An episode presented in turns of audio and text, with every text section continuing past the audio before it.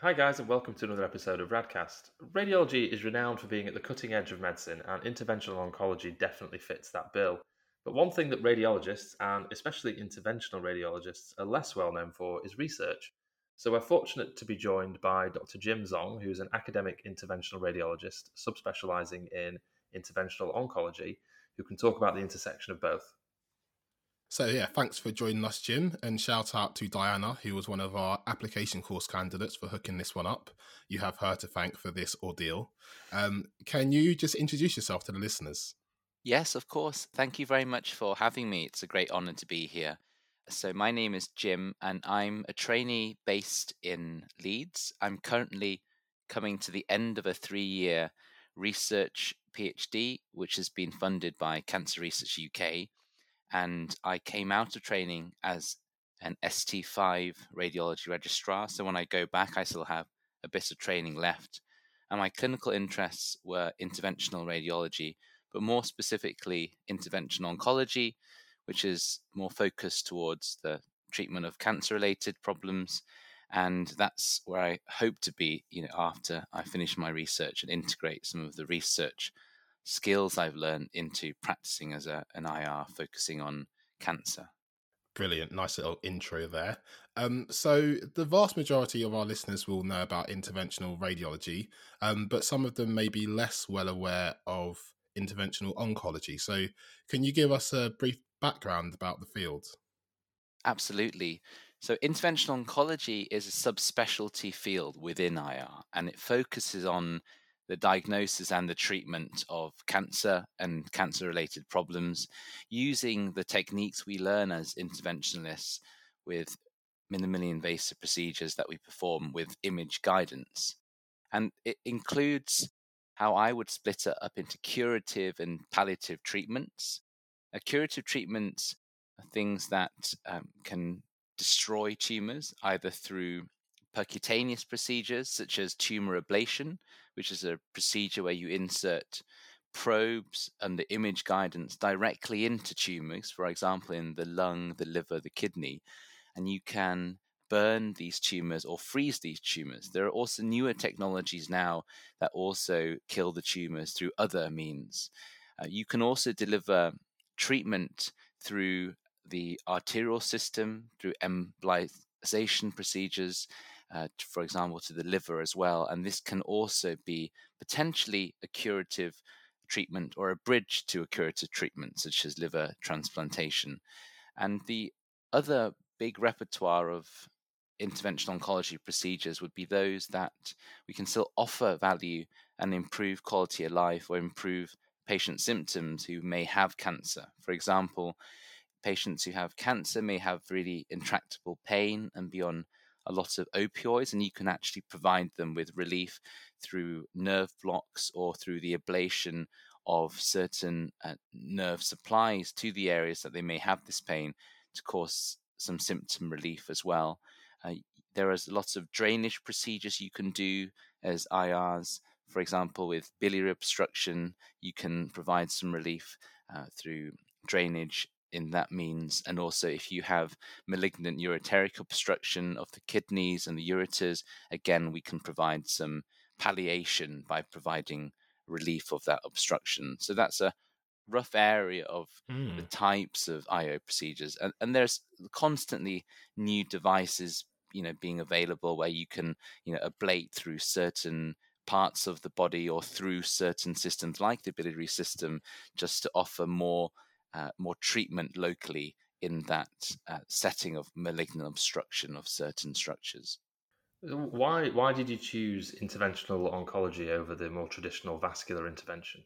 Yeah, I I think I got into uh, radiology uh, initially with the mindset I was really interested in sort of cancer therapy. I at the end of medical school, I didn't know what radiology was. I didn't know what IR was, as probably Standard. you know yeah. most most people. I'm sure it's been echoed in previous Radcast um, interviewees as well. But I, I, trained in, in Edinburgh and it, it wasn't a big component of the um, undergraduate curriculum. The specialties which I had considered were uh, vascular surgery and urology. And urology, obviously, there's a big uh, you know, cancer uh, area within um, the sort you know renal cancer and nephrectomy and offering robotic surgery. And it wasn't until I spent some time uh, on my elective, which was at Columbia Medical Center in New York, where unfortunately I didn't get at the time any of my surgical um, sub-Is, which were the observerships that you have to apply for. I think I got my 19th choice, which happened to be interventional radiology. I mean, I'm surprised that there was no one wanting to do interventional radiology because it's now one of the most competitive residency programs. But anyway, yeah. I was fortunate. You're ahead of the and, curve. Yeah, maybe, or or they maybe were dropped out or took pity on me. Who knows? um, so they had me for a month, and obviously they're probably disappointed because I knew nothing about the specialty. And usually they get people who are highly motivated and obviously are applying for residencies and need to be on you know very good behavior because they need a reference letter but i i rocked up to their disappointment and Surgical they were very kind and, and got me to be involved with some of the procedures in the laboratory holding things which obviously as a student you, you once you get stuck in you get really enthused. And one yeah. of the treatments that i was involved with was a procedure called radioembolization. It's also known as selective internal radiation therapy. So this is mm. Yeah, exactly. And this is a procedure that can be used to treat liver tumors. And it delivers radioactive microscopic beads. So the interventional radiologist performs this procedure. You get access to the liver where the, the tumor is located, and you deliver this radioactive bead. So it's a high dose of radiation to a specific organ. You you then don't get the systemic effects of the, mm. the radiation beads. You plan it very uh, stringently so you don't get non-target embolization. Well, that's certainly the, the, aim of it, and it's like a bit like brachytherapy, which is an oncological technique where you deliver high-dose radiotherapy to an area. And this was really novel at the time because a lot of these patients with extensive liver tumors were not suitable for surgery.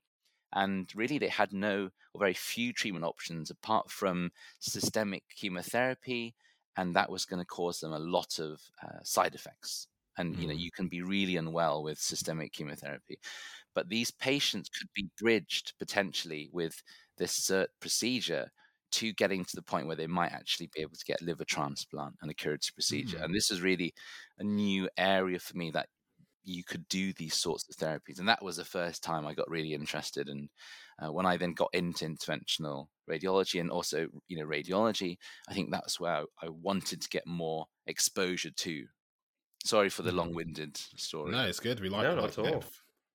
Um, how does um how does SIRT compare to like TACE? Because that's also done for liver tumors, it's done for HCCs, isn't it? Um, and it's a palliative procedure as well. Um, is a sort of a similar efficacy? Yes, absolutely. And in the UK, we historically have done a lot more TACE. Um, you can do TACE in the setting of HCC, where HCC is maybe too large or too extensive and is unresectable. So it is a palliative procedure, but then you can potentially reduce the size of these of these lesions to the point where it may be surgically then resectable. Right.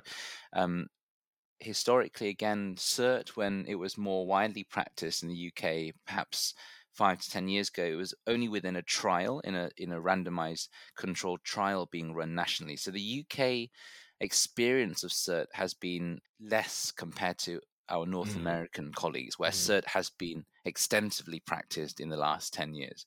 But um, in the last few years, it has now been approved for treating HCC by NICE. So we will mm. see now an increased use of SIRT, and it is integrated into international um, liver guidelines now. And as we can generate more level one evidence to show its efficacy because that is one of the I guess the limitations of a lot of mm. IR therapies, the background to support its use compared mm. to other standard of care treatments. Obviously, in the cancer setting, there are so many competing treatments a lot of the time, mm. and every type of clinician would put a good argument up to advocate for their treatment options, whether it's radiotherapy or you know systemic chemotherapy or immunotherapy agents, which increasingly are at the forefront of a lot of you know cancer trials. Um, mm. Um, but the the efficacy in a lot of the multi-center prospective studies has shown a really great result for SIRT in terms of the treatment of the primary tumors, which is the original target, but also Mm. the opportunity to treat very large areas of the tumor and the liver. Even Right. very large tumors you can treat Mm. And there's a type of SIRT called radiation segmentectomy, which is almost akin to trying to do a like a partial hepatectomy. You're effectively embolizing, you know, a very large segment of the liver to the point where you're, you know, effectively making it non-functional that Wow. part of, of the liver. But instead of causing so much toxicity to the background normal liver, obviously that can still be preserved to some degree with more targeted um, therapies. And TACE has had its own issues because TACE you can do with different types of um, embolic agents. You can just simply block off the blood supply using embolic agents without um, any chemotherapy, so just a transarterial embolization. The chemotherapy component is then either adding in some chemotherapy that's basically lumped in with the embolic agent, or you can actually deliver some beads which already have the chemotherapy agent laced onto them. So that's called DEB-TACE. So it's a drug eluting bead effectively. Mm. But you know, it's very exciting when this all came out, and there are even more uh, embolic agents now. But when this came out, it's very exciting because everyone thought, "Wow, obviously, you want to put on put onto the, these beads like the most effective chemotherapy agent." But like, for one thing, the chemotherapy agents are always changing, so it becomes hard. You spend a lot of time maybe binding them together, and then you realize this is this isn't actually the best treatment option. This isn't mm-hmm. the best chemotherapy agent. And unsurprisingly, over the years, the level one evidence and the prospective research studies haven't shown clear benefit of a lot of the more novel Mm. approaches to doing TACE. And this, Right. again, I think just goes to show that I think the the approach to some uh, trials and some uh, of the research component to the practices that we do uh, needs to be a bit more ingrained so we can factor this in Mm. when we are you know starting out doing these procedures so that we're collecting the data rather than waiting a whole period of time assuming that it will be beneficial and then we go back and look and then it hasn't actually been Mm. you know Yeah. beneficial for the patient You're currently just making it up as you go along, basically. basically um, so a, a point that someone once made to me is that unlike in vascular IR, where you almost have to contend with vascular surgeons nowadays, it's only really radiologists that do interventional oncology. So you don't have that same sort of turf war. Do you think that's a legitimate point, or is it perhaps overplayed? Yeah, I think that the potential for turf wars plagues you know all areas of IR to some degree because in the oncological setting you are in the MDTs with surgeons, with oncologists, medical and clinical oncologists who can provide chemotherapy and radiation therapies. For example, for tumor ablation, when we discuss patients who have uh, lung tumors that we can treat there'll be surgeons who will say, I can resect this. And then Mm. there'll be people who provide radiotherapy, particularly now with more novel radiotherapy techniques where you can deliver more precisely very high dose radiation, a, a procedure called stereotactic ablative radiotherapy. The radiation oncologist will say, I can ablate that. And, you know, it's, it's the non invasive t- treatment technique. I don't even need to stick a needle in it. And then the IR will go, oh my God, well, you guys go for it then because, um, well, that's competent. No, um, but you know, joking aside, you, you know, we we could easily also argue, well, we can put one probe into this. It's going to be very minimally invasive, so it trumps the the surgical option potentially. Um, The Mm. location of the tumor may also mean that we can quite accurately target a more central uh, lung tumor because we can use CT to guide us in. Whereas for the surgeons, they rely on feeling, knowing where roughly the lesion is, and feeling like a lump on the the lung Mm. itself. Then they might have to collapse the lung down, feel for the tumor, and then chop out a much larger chunk of the lung, and that includes normal tissue. Whereas we can just you know spare a bit more lung.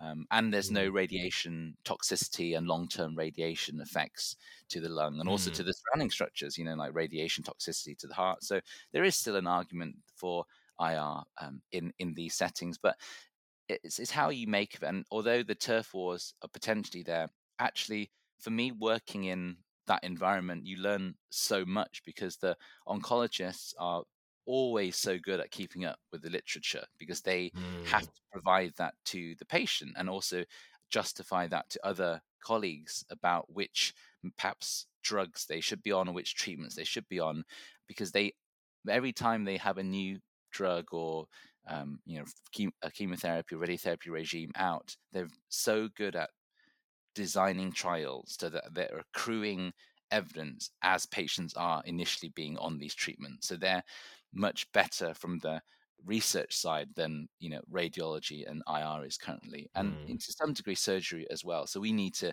keep up that evidence base as well to remain competitive, so that we don't get beaten in the turf wars. I think So they can whip out the figures, whereas you're like, just trust me. honestly, it's um, maybe a bit more like, oh, trust me, I've done ten of these and everyone's had a good result, but I probably Yeah. haven't actually looked at my own practice data. but I'm sure it'll work. Yeah. So, um, do most interventionists dabble in a bit of IO and vascular stuff, or is it sort of an either or? I would say most IRs will definitely dabble because it's not a black and white area with IO and IR. There's so much overlap, and the the skill sets you learn as an as an IR are applicable.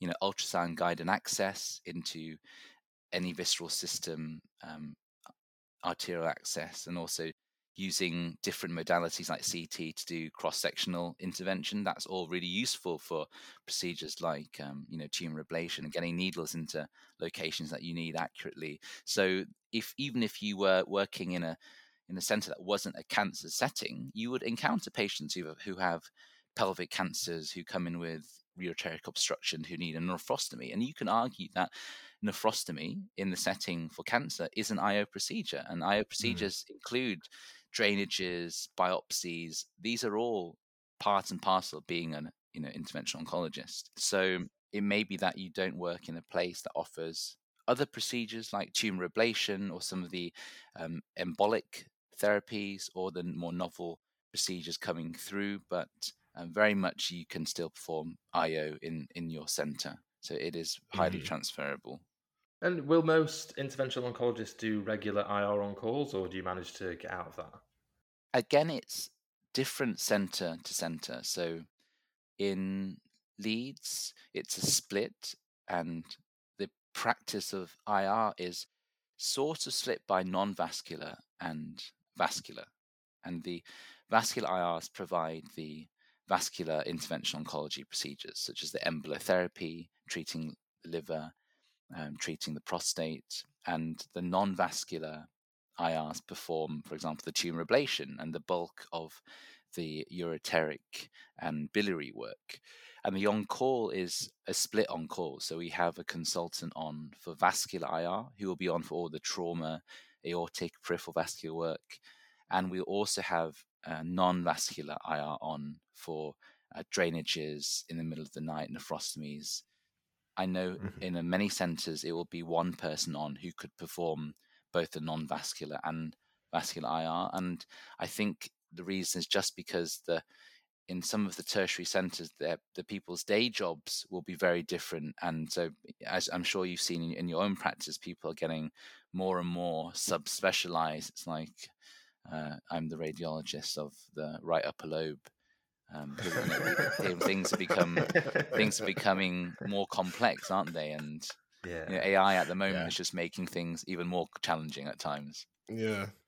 I was actually I was chatting to a guy who um, he only does upper GI imaging, so he just does. What, uh, barium swallows. so he, he he basically just just does imaging in esophageal or gastric malignancy. I Oh, just find that so So, so dull. specialist. I find it so dull. That, that doesn't appeal to me at all. And I hope for for IR, uh, so some of our techniques are transferable, but then it's tricky sometimes because if you predominantly work in in the vascular side and you hadn't done any you know ureteric or biliary work for a Mm. while, I, I can see there's a bit of hesitancy because it's you're not going to get blood out, or hopefully anyway. but um, you don't want to see arterial pulsatile blood flow, um, and it must be hard to maintain both the interventional skills, the confidence, but also the diagnostic skills you need before you do some of these procedures to review, mm. you know, your approach. Because I think being a good diagnostic radiologist improves your ability to perform as a, you know, interventional radiologist. Yeah. Um, so uh, we, have touched on this in previous episodes, but your average radiologist doesn't really do much research, and we particularly see this with our application course candidates. Um, if they're coming from specialties where research credentials, uh, where research is more important, such as cardiology or orthopedics, then they really do put us to shame. Um, and my perception is that even more so, uh, that's the case in IR, um, in that you just kind of get on with the job and don't really worry about research quite as much. Do you think that's a, yeah. a fair representation? Very, very fair, Jamie. I think um, it saddens me, saddens me a bit, and I don't want to be kicked out of the college or anything for um, my comments. I need to be politically correct. No, no, no I, tell the I, truth. I um, it's really challenging because you have so much workload that you need to deliver on, and we're so short of radiologists that absolutely we need to deliver on the service aspect because we are we need to keep the the country afloat. You know, with providing the diagnostic service, and it is a luxury to perhaps think at times that you need to be then training academics or have the luxury of having research time and not not to do this but it's a bit of a chicken and egg situation because unless you can show that your service offers patient benefit how are you ever going to expand your service or justify expanding that service and i think it needs to come from the point at which you find potential applicants. You know, it needs to be reflected perhaps in the application and to value research in the candidates that you're trying to recruit from. And you know, the applications are constantly changing, and recently they've become really detailed and extensive. You have to do an assessment exam. You have to also do audits and re-audits, and no wonder people don't do research because it's just so hard to already do all the other things, let alone mm. trying to, you know, chase around uh, an academic and try and do a project in like a week which is what everyone, you know, the week before the applications, everyone starts emailing going, Can I please do a research project? I'm applying to radiology this year. Um, and then they all get forwarded to me, and I go, Oh, I'm really sorry. I think um, we need to sit down and have a chat about this. Yeah, you would have got a deluge this year because they changed the sort of um, the, yeah. the points. So um, stuff that they would have got points for last year, some of the research they didn't get points for anymore. So yeah, there was a mad scramble. So I can imagine. Yeah, yeah. Um, exactly. I think a lot of it is the exposure that students get to radiology and IR during med school. Because if you can get in early and show that this is an exciting field, there's so much research and exciting work to be mm-hmm. done. Consider us. I think people will. It will be that inception moment. They will think about it, and those people who traditionally have done cardiology, neurosurgery, other surgical specialties will go, actually, I mean, maybe radiology and IR is an mm-hmm. exciting developing field. Mm. I'll consider, I'll consider that. Um, mm. It's tricky though, because, you know, they are overwhelmed with information, but, you know, perhaps mm. if you offer some student selected components or research projects for yeah medical students who have to do those things and you are giving them a radiology project that's the first step for them to go actually maybe i quite you know enjoy this because most people probably yeah. learn only in foundation right that they might want to do radiology and by then yeah. it's a self-selective process mm. Uh, but having having said that in university of leeds they run something in the first week of medical school for the the new students called job idol and it's effectively mm. that x factor for all the medical and surgical specialties and it's an interesting environment because uh, I, I have previously been peer pressured to do it because no one else would do it. This was a number of years ago before COVID, and I remember what to actually participate or be a job. Yeah, it's uh, it's yeah, you're in little uh, groups, so like five specialty groups. You have to make it out of your group, and then you're into like the quarterfinals. But oh wow, the you have like I think thirty seconds to a minute to sell your specialty, um, you know, show some cases or tell them why it's great to train in. But I think a lot of students come into medical school with preconceptions of medicine informed by media and they they already have an idea of maybe what they want to do obviously having no having not spent any time or in that specialty. And so it's not an even playing field because as soon as Yeah. you show scans or you tell them about catheters and wires, they look at you like you're some creep and like who, where which which corner of the hospital do you you know they don't really I think fully Go back see in the your picture. Yeah, yeah. But having Um, said that, we have won. We have won. Radiology has won it before. Um, oh wow, nice, nice. Very proud. Um, so, so I mean, you're currently doing um, a PhD in prostate cancer intervention. So, can you maybe sell that to us? Um, make it sound really appealing.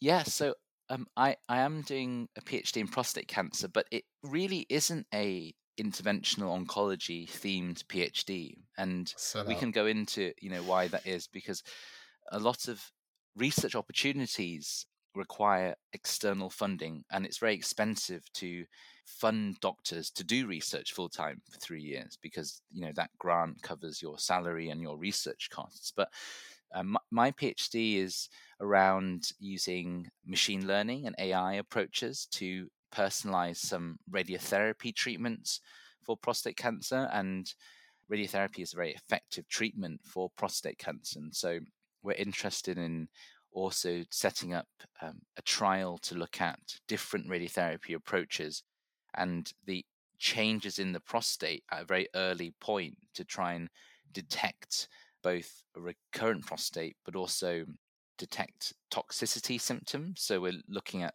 some data mining approaches of the MRI scans for these patients to Mhm. see if we can, you know, predict that using AI.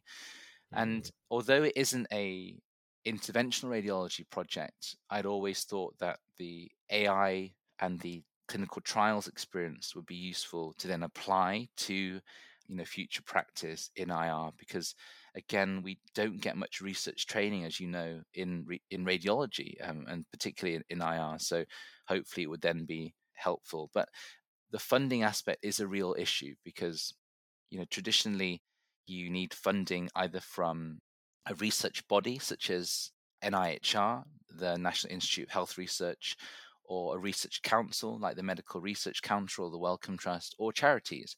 So Cancer Research UK is one of the biggest charities, and they Mm. fund me. But you need to either apply to these research bodies with a project, and you factor in all the costs and costs for your supervisors' time, and you you have to plan this years in advance actually to to Mm. work up these massive mammoth applications and it's very competitive because you compete against all specialties or the other way is to um, devise projects if you have a pot of money from a larger research grant such as a big uh, re- radiotherapy network grant um, in the uk which is what pays uh, my phd and these projects are designed by the principal investigators and the senior academics, and then people apply to more specific projects. And there is still Mm. leeway to then adapt the project for the candidate doing it, but then you have a rough idea when you apply of what you're going to do. And I have had experience of both. So I applied to the Medical Research Council with a completely self-designed project, and I applied Wow. for this CRUK project, which I knew already was in the area of prostate uh, Mhm. radiotherapy and biomarkers. Um, so I, you know, I have a bit of experience of both, and it is it is challenging, even the one with the project already, you know, half designed, still competitive. So you're doing the CRUK one, right? Yes, that's right. The one that you designed yourself was what was that? Yeah, so that was around looking at the immune response after performing tumor ablation.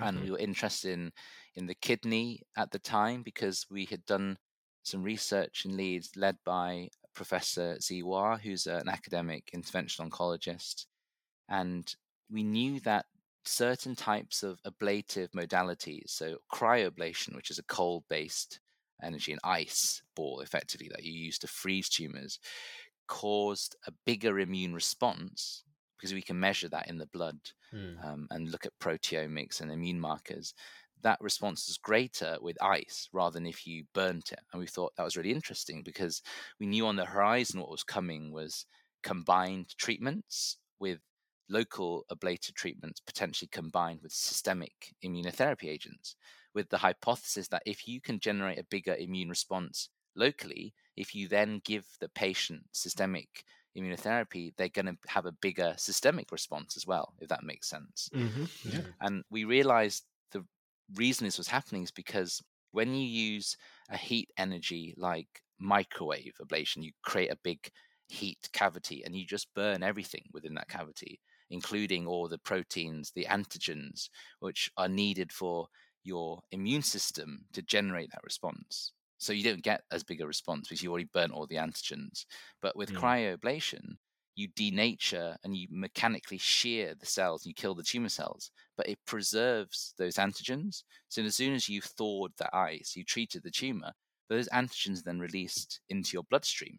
And that's why you generate an immune response. So the whole PhD was around how can we measure this and then utilize that, perhaps designing a clinical trial to combine ablation with uh, immunotherapy. But obviously, really never got to do that. Yeah. So someone else may get to do that. that, was, that was your passion project, and you, yeah. prostates instead. Next time a medical exactly. student prostates comes asking instead. for a project, then you know what to get. yeah, so, someone's going to steal your project to get into uh, ST1 radiology. Please do. I, I hope a listener out there steals my project and does that. Um, so do you, do you, do you intend to maintain an ongoing relationship with Cancer Research UK as you continue into your career? Um, I, I definitely hope I don't get fallen out of favor or blacklisted. Um, whether I am able to continue relationship, I think it depends on whether it aligns with you know your future goals. They are obviously a big supporter of cancer research. They have their own you know research areas that they they want to fund, and some of that is quite uh, translational, and some of the translational science IR at the moment, certainly in the UK, we are aren't really at the forefront of. It's led by you know the oncologists. But having said that, they provide some um, post doc, like post PhD clinical academic training. So they offer fellowships for clinicians who have done PhDs to give them some money, perhaps to support some research time, because you know, as you know, one of the limiting factors is just simply how much time you have. You know, you mm. you need time in your week for this if you want to you know remain in the game. I think. So just to so clarify, you did so you did an academic clinical fellowship, presumably. Um, your radiology training was an was an academic one.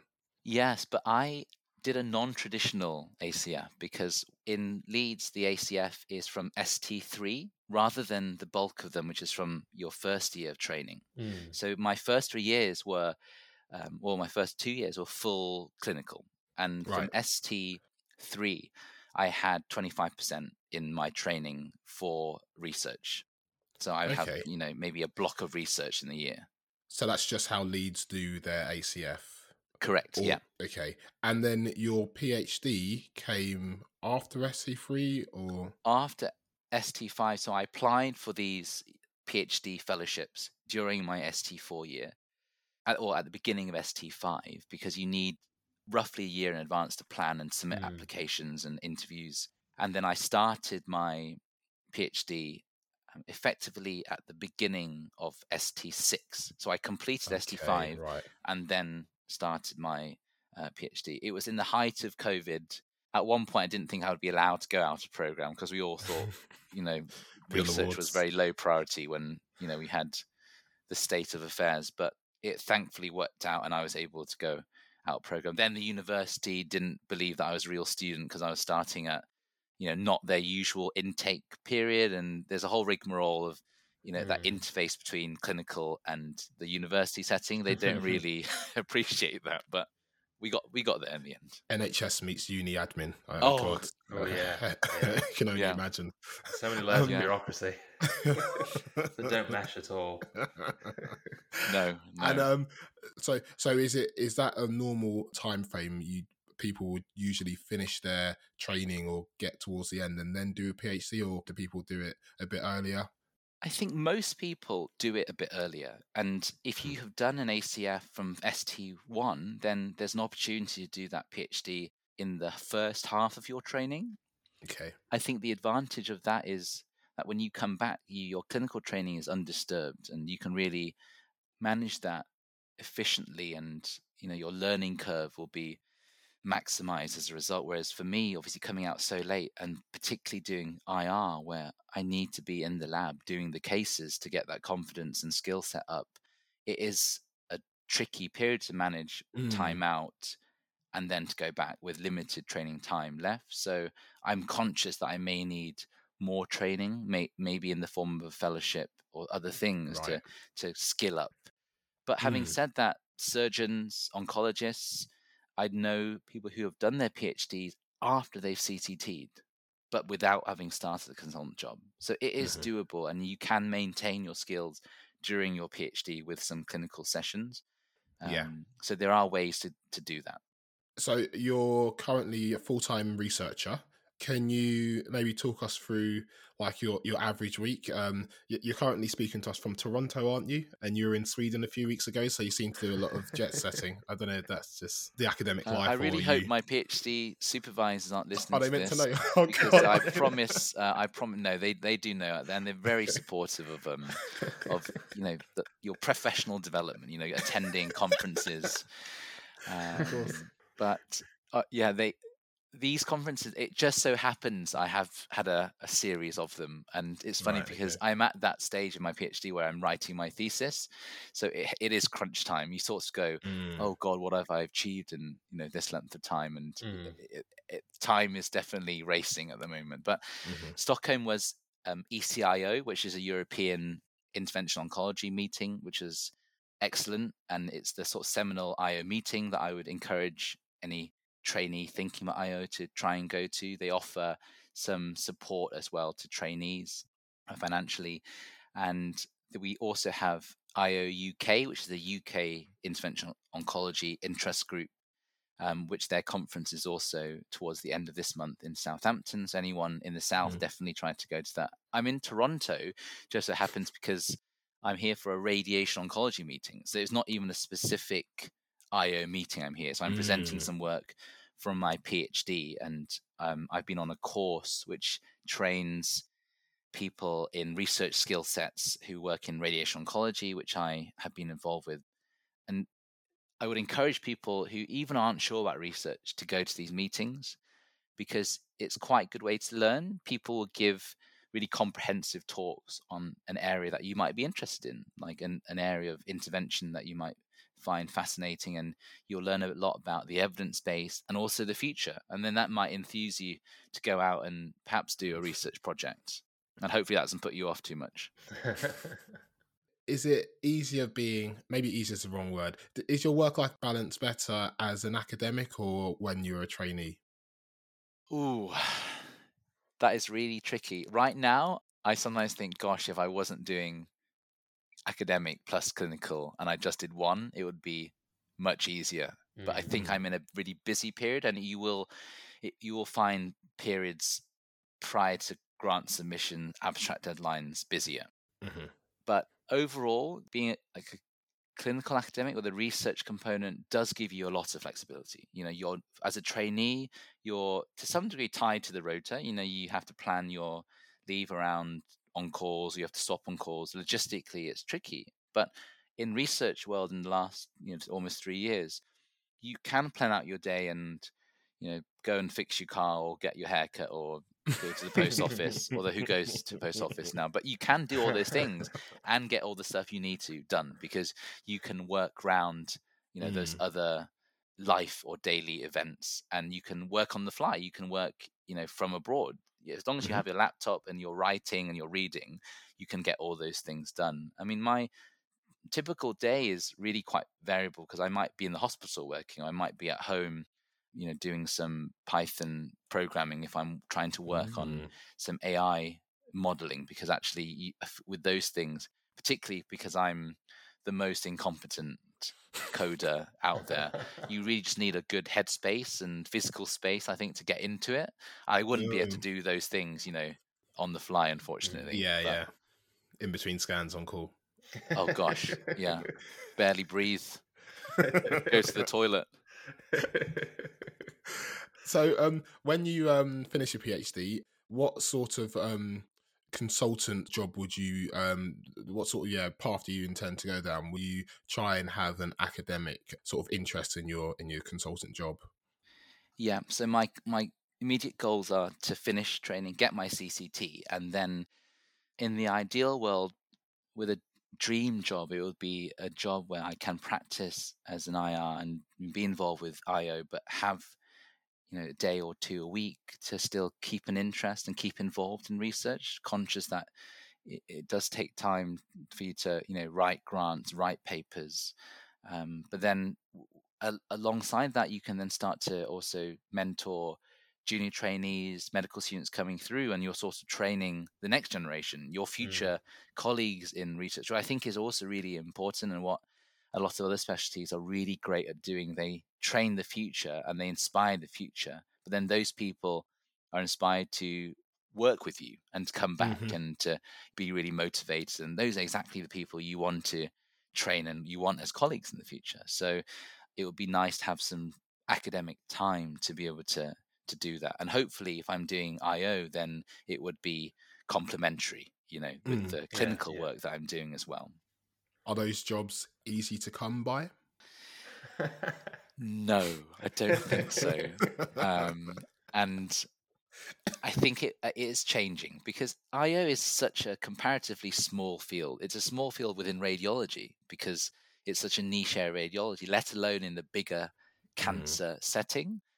And the only way to expand is to show that we have value and we need to not have the again i might really get blacklisted for using these words. We need to not be a have a, like, like a technician mindset like oh this case has come in. We've done the case. But yeah yeah yeah yeah. we need to be a clinician in the patient's journey right? We need to actually meet the patient before they even come for some of these procedures and tell them about why this procedure may help them, but also make them aware of other competing procedures. And you get lots of patients who are very informed and they have read around this and they might actually find you because they've read you can do tumor mm-hmm. ablation. So why do you need to chop this whole organ out to get rid of my tumor? Um, mm. And so it may be that actually the internet and patients being more well informed might help us. Mm-hmm. And if you can actually educate the public about what IR and IO is, that will help the specialty, you know, expand as well. But we need to show evidence. We need to make the evidence, and then we can then expand because we need more people to deliver these procedures. So that will take mm-hmm. a bit mm-hmm. of time. So, for, for any of our listeners that might be interested in pursuing interventional oncology, what advice could you give them? So, I think it's really important to get good IR training so you have confidence and competence in the basic image guided treatment techniques because then everything else comes after that you can go into the more complicated or you know the more high end or novel procedures because it is using the same principles mm. to get then the io exposure there are opportunities to do that within your training as a, an out of program experience short placement, perhaps in a cancer center near you, or a full, fully fledged, you know, one year or two year fellowship, which you can look at in the UK in many of the oncology centers. So the places I think of off the top of my head that offer these are like the Christie Hospital in Manchester, the mm-hmm. Royal Marsden in London and in Surrey. And those are excellent places to get a more focused IO training and also look abroad places like canada they do a lot more io there the typical ir does a lot more io because the typical ir doesn't do perhaps as much aortic and peripheral vascular work mm. so they mm. have to supplement their you know job plan with other things and so io and non-vascular is what they end up doing more of and you know canada and australia are also places to go and get a bit more experience of those things but um, it's hard initially to go well how am i you know getting going to get into such a niche area but mm. if you get trained as an ir and you can do all the bog standard things you will be able to do the io stuff so that if that's right. something then you want to develop as a consultant even that's possible there are consultants who set up io practices as a consultant and learned that mm. so would you be say someone who's um a foundation doctor is not even in radiology yet, would you maybe be um, saying they should pick training schemes specifically based on whether they have a significant IO presence, or is it something you can pick up after training if you do a fellowship? Like it's not the end of the world if you don't train somewhere where there's a lot of IO. That's right. It's not. It's not the end of the world. I think we have loads of UK opportunities for people to get that experience. Mhm. You know, later on in their training, people even move for their IR training sometimes Okay. to go to a centre where they realise they want to do a bit more liver or, or oncology or trauma intervention. Um, I think if you're picking a place, pending you're not tied down to a specific location, being in a big centre is just good for your overall radiology experience, right? Because you get to see more cases and potentially get more stuck in with the the actual IR side of things. So your Mm. your confidence will be better when you finish your training because you'll have just simply done more. So I would say center is important to get that exposure. You sometimes get conflicting messages about that, though. Uh, Some people say it's better to train in a smaller centre because then you'll get more sort of hands-on training experience, where you might be forgotten about in a, in a large centre. Yeah, and I think that's where for a lot of training schemes you do get to rotate round the district generals and the um, tertiary centres, and you know definitely when you start your own course at tertiary centre, you very much feel. Well, I very much felt like I was being thrown in the deep end, and you know, having not done ultrasound for months, I'm now doing it all out of hours, and I'm like the expert opinion on it. You know, it's scary. Yeah, yeah, Um, and you're you're you're right because in the tertiary centres, people can be so busy and bogged down with lots of other things that the training and the supervision component might at times be affected. Whereas in the DGH, people have more time, but Mhm. the case mix and the case volume is different. And I do think still you need some time in a big center, even if it's just as a rotation as part of your training, to Mhm. get the volume in that Mhm. area, perhaps that you're interested in. yeah. That makes sense. Um, so I mean, I think that's us done then. Um, thanks again, Jim, for taking the time to speak to us. Um, it's been a really unique insight, and um, hopefully, our listeners have found that enlightening, and maybe some of them will be inspired to follow in your footsteps. Thank you very much. And yeah, I'm more than happy to speak to anyone who is interested in IO. We, we need you. Thanks for listening, guys. We'll be back next month with another episode. In the meantime, you can catch all of our previous episodes on the usual podcast platforms and at anchor.fm forward slash radcast. And for more updates, check out our social media channels. So that's Radcast Academy on Twitter and Instagram. Bye. Goodbye.